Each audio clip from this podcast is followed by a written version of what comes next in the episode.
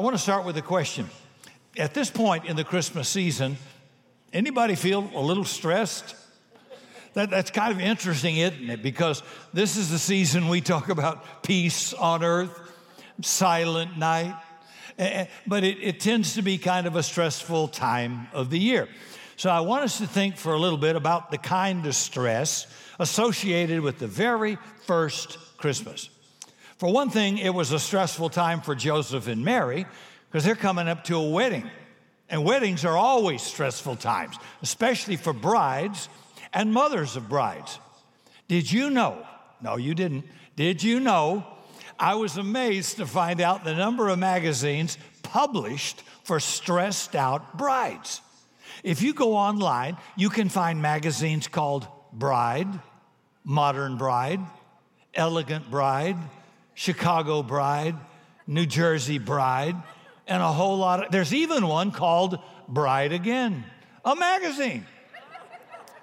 Okay, but there's one magazine you will never see. You will never see Modern Groom because nobody cares what the groom looks like at a wedding.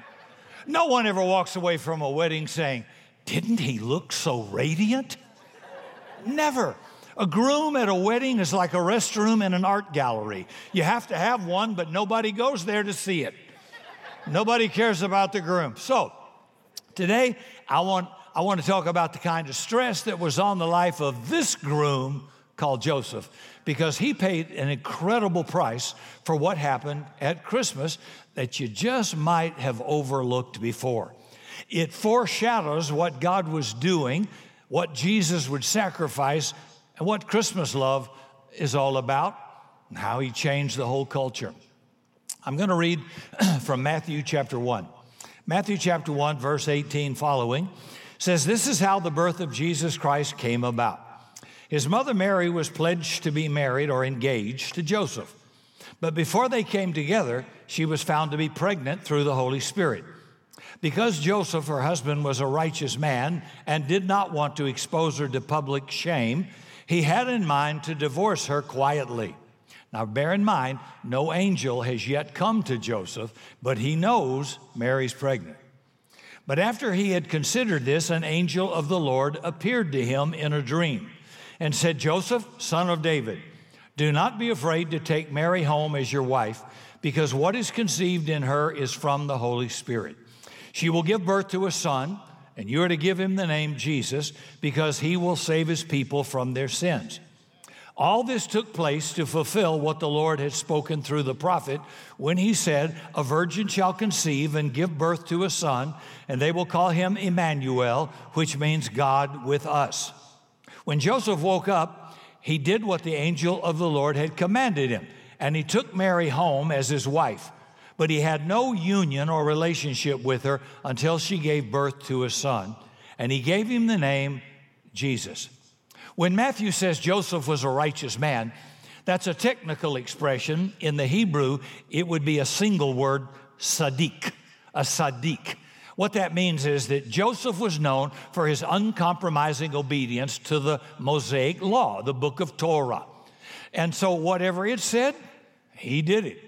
He didn't eat unclean food. He didn't mix with the wrong kind of people. And he didn't keep the carpentry shop open on the Sabbath to try to make a few extra bucks. He was a Sadiq, and everybody in that little village knew about him. Nobody invited Joseph over to have ham sandwiches with tax collectors and prostitutes because Joseph was what kind of people admired to be in that culture. It's kind of like that in our culture that a businessman wants to be a CEO or an athlete wants to be an all star or that a U2, a U2, a UT grad wants to be one at A&M. Just kidding, don't throw anything at me. Just kidding.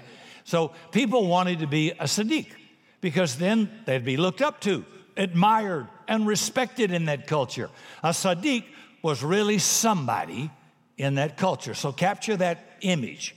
But Joseph was a Sadiq with a big problem. He's engaged, his fiancee is pregnant, and he's not the father.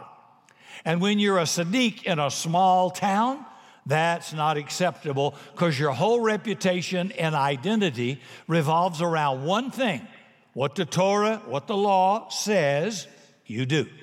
And it said, if a woman is pledged to be married and is found to be sexually unfaithful, then in Deuteronomy 22, he gives some pretty grim instructions. She should be brought to the door of her father's house, and there the men of the town will stone her to death.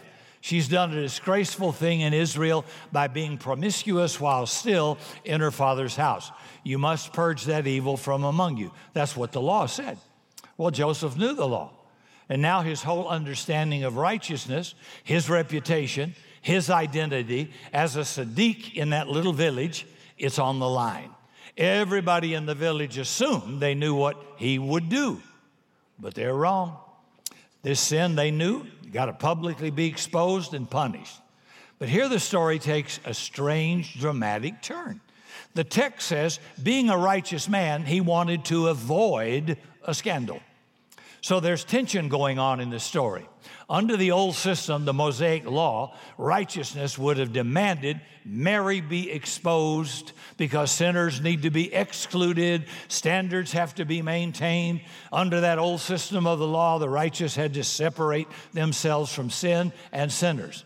See, righteous men would not have hesitated, but Joseph hesitated. He couldn't bring himself to say the words. He couldn't bring himself to lead the parade of men to her father's house. He couldn't bring himself to go public. So try and understand the anguish he was going through day after day.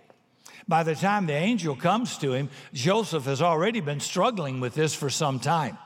Scripture doesn't say how long, but he already knows Mary's pregnant. And who is the one that likely told him that she was? Most likely Mary herself. So just think about the conversation taking place. Guess how old Mary was probably at this time? Scholars estimate she was probably 14 years old. So put yourself in Joseph's place. Here you are, a righteous Sadiq, respected in the community. You're engaged. Your fiance is a 14 year old girl, and she comes to you one day and says, Joe, I got some bad news and good news. The bad news is I'm pregnant, even though we're not married yet. The good news is I haven't slept with anybody else. I haven't been unfaithful to you. An angel came to me, Joe, and said, Hail Mary, full of grace, you have found favor with God, and you're going to have a miracle baby. It'll be conceived by the Holy Spirit. And all generations will call you blessed, Mary, except Protestants. That's for the Catholic delegation. Imagine how she must have protested to Joseph about her innocence. This had to be a conversation, folks. And imagine how Joseph is struggling with the news. His parents probably arranged the marriage, and Mary seemed so sincere. She seemed to really believe about what she just said.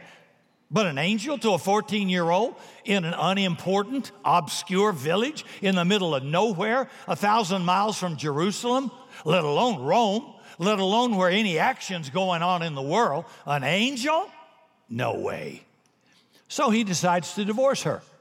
Betrothal in that culture was a legal step and it required a divorce to end it. So Joseph decides to divorce her quietly. That way, maybe he could minimize her shame and suffering and still maintain his status as a respected Sadiq, a keeper of the Torah. Can you feel the tension, the battle between his desire to be compassionate and his understanding of what it meant to be righteous on the other hand? And then in verse 20, God sends a message to Joseph by an angel who says, Joseph, don't be afraid to take Mary as your wife. Now, why does the angel said, don't be afraid? Where does fear come into this picture? Well, I, I think just thinking about it, Joseph would be afraid of offending God. He, he would be afraid of disobeying the Torah. But I think it's a lot more than that. Joseph would be afraid of losing his reputation in the community. What would people think about him? Joseph was afraid that the status he had spent a lifetime building up would suddenly be destroyed.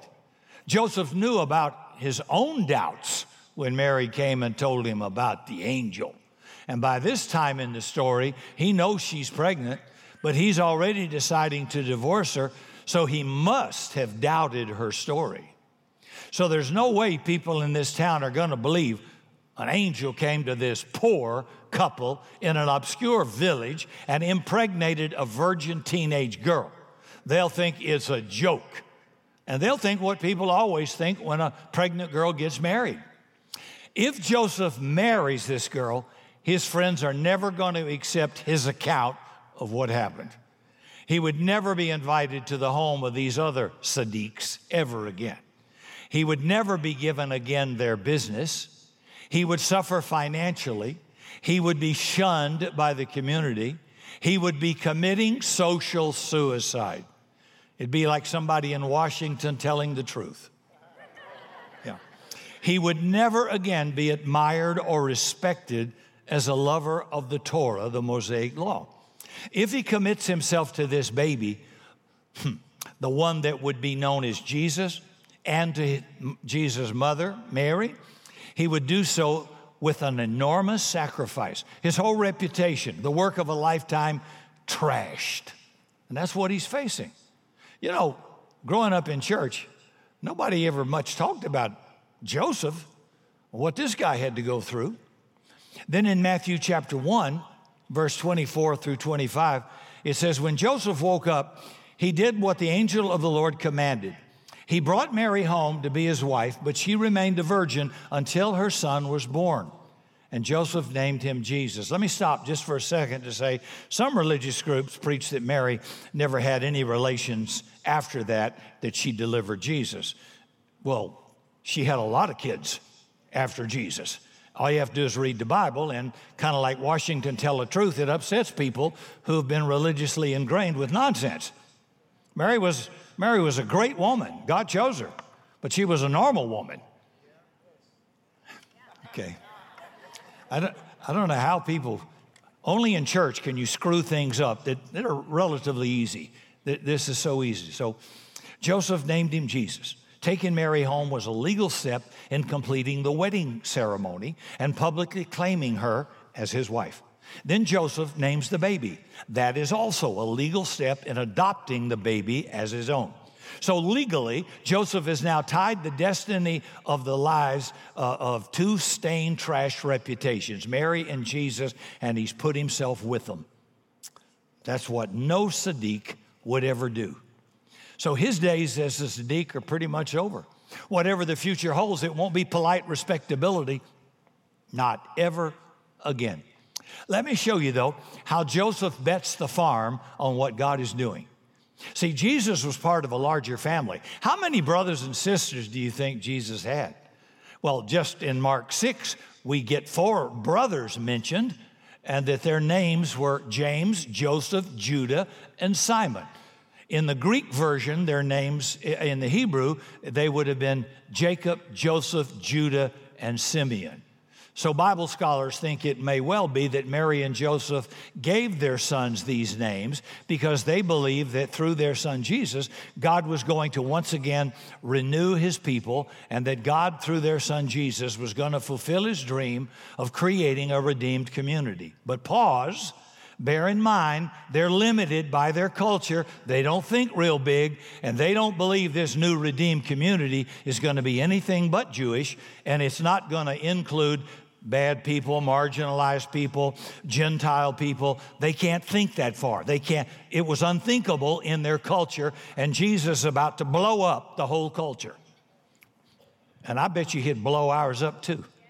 Yeah, that's just for some of you smug folks. I think he would blow you out of the water today. Now, it may be in Mark 6 that we see part of the price Joseph paid. Here's an interesting scene set back in Jesus' hometown. People of his hometown are expressing skepticism about him. They don't think much about Jesus or his claims or his miracles. And their comment about him is Isn't this Jesus, uh, the son of Mary, that illegitimate kid? That's how they phrase it. Well, in that culture, nobody would refer to a man like that. A man would be referred to in that culture as the son of his father. And even though Joseph might have been dead by now, Jesus would have been known as Jesus, the son of Joseph, or Jesus, bar Joseph. But they don't do that. To refer to a man as the son only of the mother would equate as the same as someone today calling him the son of a, a crude, insulting word for the mother. Very painful, very shameful. It's a way of talking about the condition of the birth of that person. In Mark 6, it may also reflect that decades later in that little village, Joseph's reputation still hasn't recovered from his marriage. And only Mary and Jesus knew why Joseph did what he did. That was the scandal of love. I wonder if God decided that Jesus, who would later be called a friend of sinners, should be raised in a family that knew firsthand what it was to be regarded as spiritually second class citizens. Because there were whispers about him and his mother while he's growing up. And if you wonder whether those kinds of rumors can survive that long in a small village, maybe some of you can be reminded of the story about the African American girl who was shown to be the daughter of former Senator Strom Thurmond from South Carolina, and that was back in 2004. There had been rumors all during my time in South Carolina about it, but it was only confirmed in 2004. So maybe part of why Jesus had such a heart for unrespectable people is that he was raised in a family that lost its respectability because of his birth and how he was birthed. And maybe one reason Jesus had such compassion for women who were walking scandals is that he knew what it meant to his mom that his father had stuck by her when she was single and pregnant, while all the other Sadiqs, the righteous, would have picked up a stone. There's a story in John 8 about a woman caught in adultery. She was caught, condemned, and sentenced real quick, and she's surrounded by a group of these righteous Sadiqs. And they dragged her to Jesus, and in front of him, they said, Teacher, this woman was caught in the very act of adultery. Now, that had to have been set up by these Sadiqs, these fine men. Hello. They didn't just happen to walk on her, they set it up, trying to trap Jesus. And so Moses, back in the law, commanded us to stone such a woman. So what do you say? You're supposed to be a Sadiq. What do you say? And the Bible says that Jesus bent down and wrote something on the ground. And for 2,000 years, people have been trying to figure out what he wrote. Some said he was writing the Ten Commandments. Some say he was writing different laws that the people in that circle of Sadiqs had violated and then writing their name next to. Who knows? It's just possible that maybe the single word that he wrote in the dust on the ground was mom, kind of remembering his mom and what she went through. Maybe in that moment, Jesus thought of a scared 14 year old pregnant girl in a village consumed by scandal and a strong young Sadiq named Joseph who gave up everything to stand by her side. That was the scandal of love. And Jesus said to the men in that circle, Okay, you Sadiqs, let the one who's without sin cast the first stone. And one by one, they all, like Elvis, left the building. And Jesus is left alone with that woman. Now, he had loved and protected her when all the righteous people were ready to stone her. Kind of like father, like son. That's the scandal of love. I'm just thinking, what if this church became known all over for the scandal of love? What if word started spreading around San Antonio and the region that no matter what you've done, no matter how bad you've messed up, there's a church where they won't stone you. They won't condone you, but they won't stone you. What if what happened in Jesus' day happened again here? And it just didn't matter whether someone was homeless or a CEO or a celebrity or a government official or what color they were or how they were dressed. What if word started to spread around the San Antonio region among atheists AIDS patients, addicts, workaholics, divorced people, sexually confused people. Hey, I know a place you can get love. Know, let me ask you a tougher question. Who's God calling you to love? Where's God inviting you into the scandal of love? Yeah, it's one of the reasons why Jesus said that his kind of love is characterized when it's extended to people who are difficult to love. Look at what he said in Luke 6, verse 32. If you just love people who are easy to love you, let me, let me fill in like you, your color, your political affiliation, your, your nationality, your background, your socioeconomical status. If you just love people who are like you and are easy to love, people who will love you back, he says, anybody can do that. Babies do that. Even the mafia does that. One of the most important things you need for Christmas, if you want to grow spiritually, is a difficult person in your life. How many of you have a difficult person in your life? Don't point them out. And if you don't have one, oh, our church has a list. We can assign one to you. I, I, say this because the odds are pretty good that over the next few days, if not already, you're going to be sitting around the table celebrating the holidays and a difficult person will be sitting with you. And if you want, you can cross your arms and pick up a stone. Most people do. Or you can pass judgment if you want to. Most churches have a lot of stone throwers. You, you can say, for whatever reason, this guy, this gal doesn't measure up to my standards. They're too odd, too bad, too wrong, too off, too loud, or too something or you can hear God's invitation into the scandal of love. And remember the love that came your way when Jesus saved you, and then pass it along. Anne Lamott, she's very crude, but I love, I love, she appeals to me, okay? She's just right to the heart. She says, You can safely assume you've made God in your own image when it turns out he hates all the same people you do.